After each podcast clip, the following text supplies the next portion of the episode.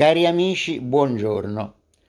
Oggi voglio parlare dello Shoah e dell'Olocausto, che sono il periodo più, più terribile probabilmente che l'umanità abbia mai vissuto, sin dalle sue origini. Si tratta della, dell'espressione più profonda della malvagità umana, la rappresentazione di, que- di quello che l'uomo è riuscito a fare uomo contro gli altri uomini, una, una perversa malvagità di distruzione che ha colpito milioni e milioni di persone. La Shoah e l'Olocausto rappresentano il punto più basso in cui è precipitata l'umanità. A seguito di dottrine aberranti, si considerava una razza superiore alle altre e le altre dovevano essere considerate sottomesse alla razza superiore, schiavizzate e destinate ad essere soggette alla, alla, alla cosiddetta razza superiore.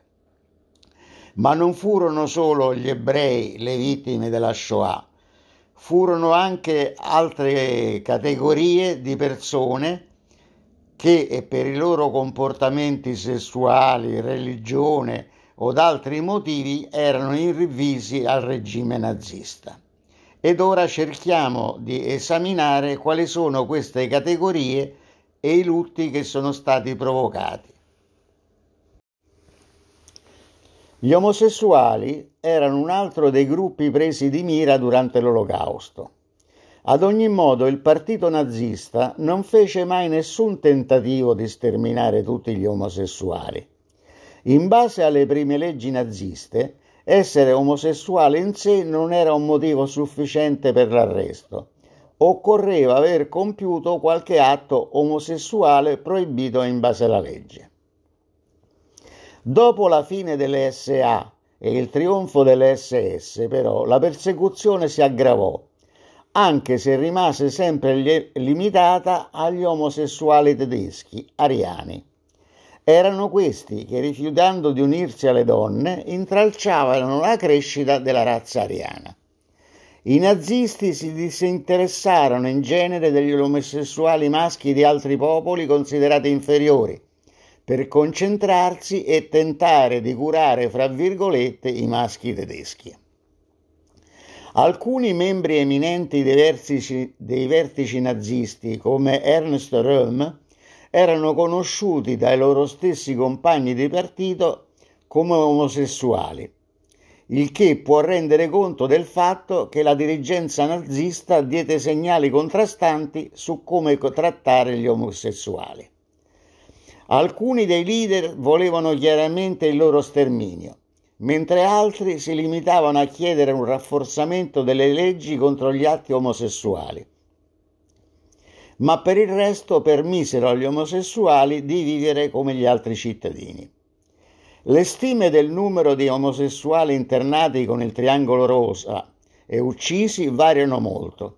Si va da un minimo di 10.000 fino a un massimo di 600.000. Questo ampio intervallo dipende in parte dal criterio adottato dai ricercatori per classificare le vittime. Se solo omosessuali o anche appartenenti ad altri gruppi sterminati dai nazisti, ebrei, rom, dissidenti politici. In aggiunta a questo, le registrazioni delle ragioni per l'internamento risultano non esistenti in molte aree. Altra categoria di persone perseguitate furono gli zingari. La campagna hitleriana di genocidio nei confronti dei popoli zigani, principalmente rom e sinti dell'Europa, venne vista da molti come un'applicazione particolarmente zibia- bizzarra della scienza razziale nazista. Gli antropologi tedeschi erano disorientati dalla contraddizione che gli zingari erano discendenti degli originali invasori ariani dell'India, che ritornarono poi in Europa. Ironicamente, questo li rendeva in pratica, se non in teoria, non meno ariani della stessa gente tedesca. Questo dilemma fu risolto dal professor Hans Günther, uno degli principali scienziati razziali, che scrisse. Queste sono le parole eh, del professor Gunther. Gli zingari eh, hanno effettivamente mantenuto alcuni elementi della loro origine nordica, ma essi discendono dalle classi più basse della popolazione di quella regione.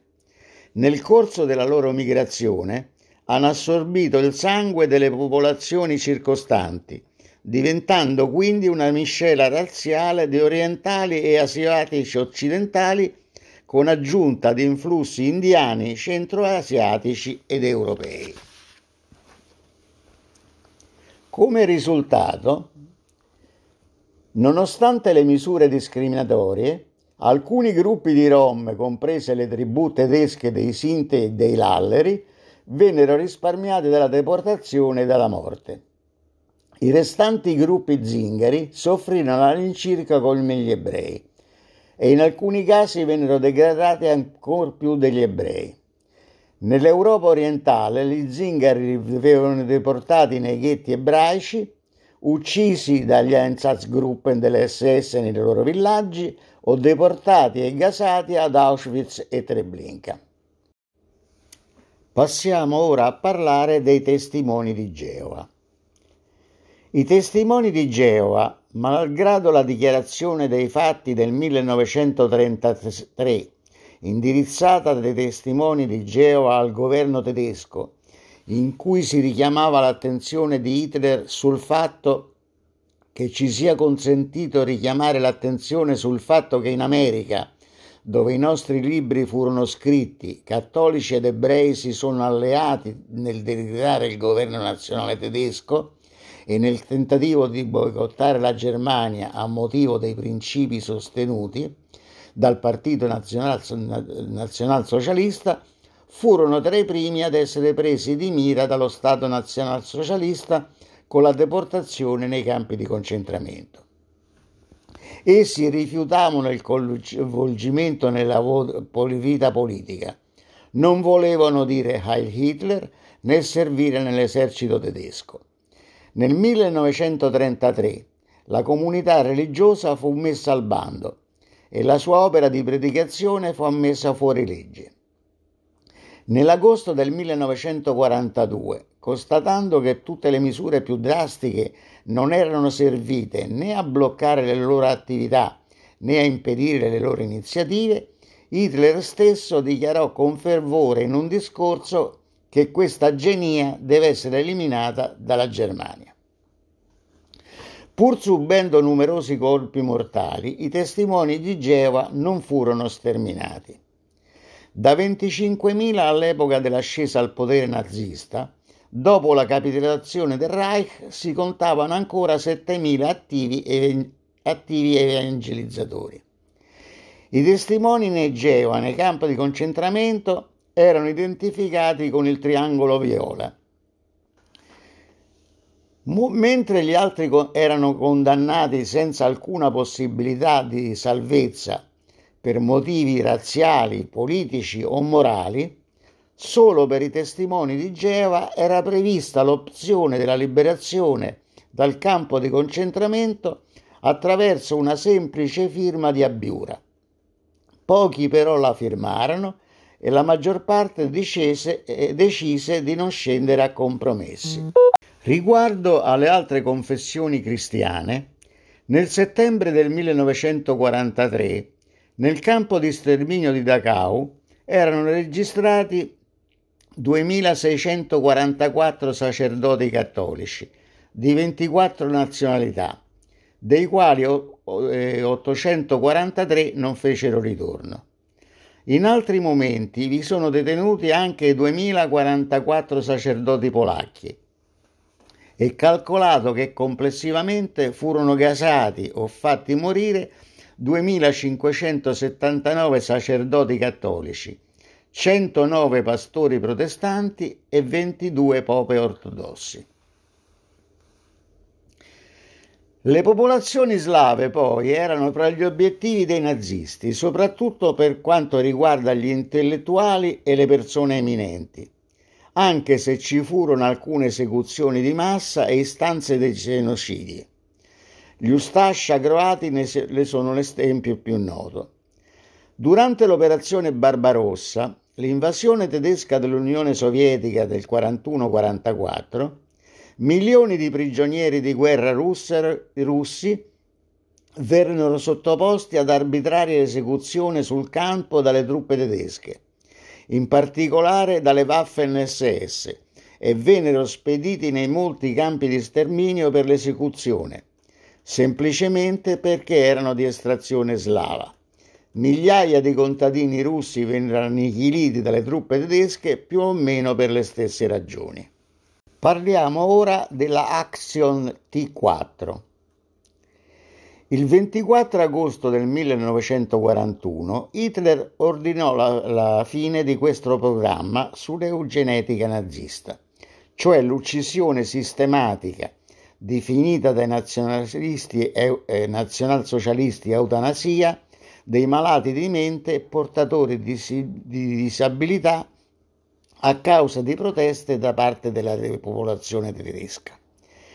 Questo episodio è stato ricordato in un'altra parte del nostro programma quando abbiamo ricordato il, il vescovo tedesco von Galen che eh, aveva fatto nella sua chiesa un'omelia in cui parlava di questo programma T4 e eh, aveva suscitato lo sdegno degli ascoltatori e l'opinione pubblica si era mossa chiedendo la, la sospensione di questa operazione e i nazisti eh, accolsero questa istanza però poi l'azione di T4 a 4 fu ripresa in un secondo tempo.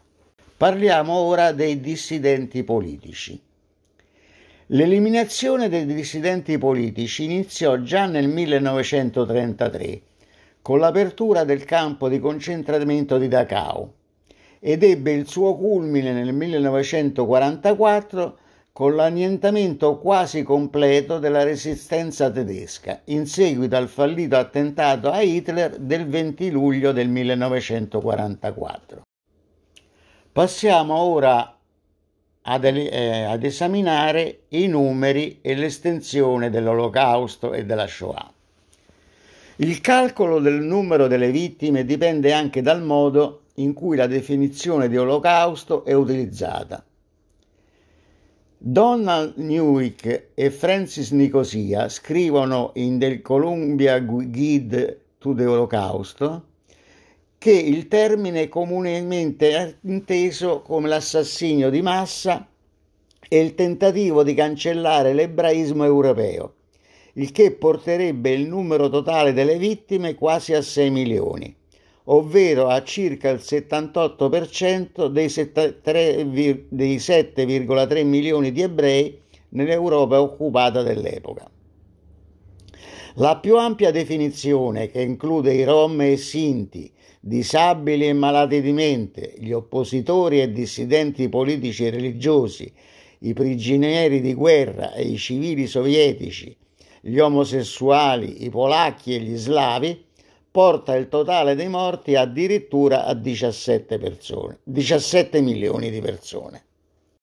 Il numero esatto di persone uccise dal regime nazista è ancora soggetto a ulteriori ricerche. Comunque si fa un, ehm, ci sono dei calcoli molto abbastanza precisi che calcolano il numero delle vittime fra gli ebrei di circa 5,9 milioni. Prigionieri di guerra sovietici 2-3 milioni. I polacchi non ebrei da 1 milione e 8 a 2 milioni. Rom e Sinti dai 220.000 a 500.000 disabili e pentacostali da 200.000 a 250.000, i massoni 80.000 200.000, gli omosessuali da 5.000 a 15.000, i testimoni di Geova da 2.500 a 5.000. dissidenti politici da un milione a un milione e mezzo, gli slavi un milione, due milioni e mezzo di, di persone.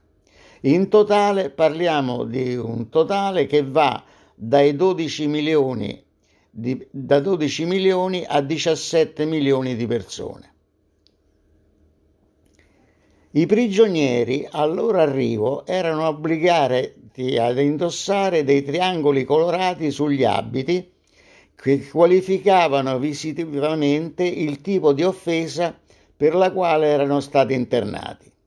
I più comunemente usati erano il giallo per gli ebrei, due triangoli sovrapposti a formare una stella di Davide, talvolta con la parola Iude scritta sopra. Rosso qualificava gli opposi, il triangolo rosso qualificava gli oppositori politici, il verde i criminali comuni, il viola i testimoni di Geova, il blu gli emigrati, ossia gli oppositori fuoriusciti, il marrone gli zingari, il nero i cosiddetti asociali, ossia lesbiche, prostitute, malate di mente, eccetera. Una controversia è stata avviata dallo storico Daniel Goldhagen, il quale sostiene che la gente comune tedesca conosceva ed era una partecipante volontaria dell'Olocausto, il quale affonderebbe le sue radici in un profondo e antico antisemitismo elimin- eliminazionista tedeschi. Altri invece sostengono che mentre l'antisemitismo era innegabilmente pre- presente in Germania, lo sterminio era sconosciuto ai più e dovette essere rafforzato dall'apparato dittatoriale nazista.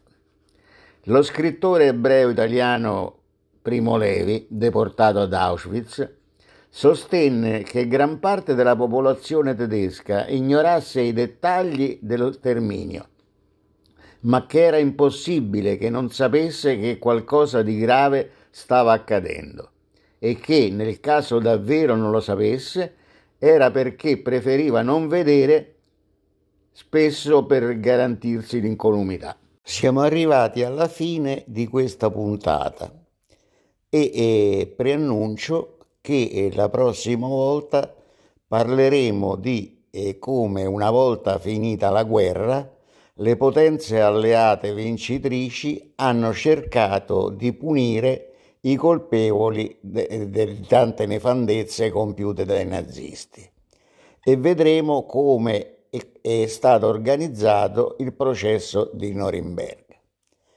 Un caro saluto a tutti da Giorgio Aio.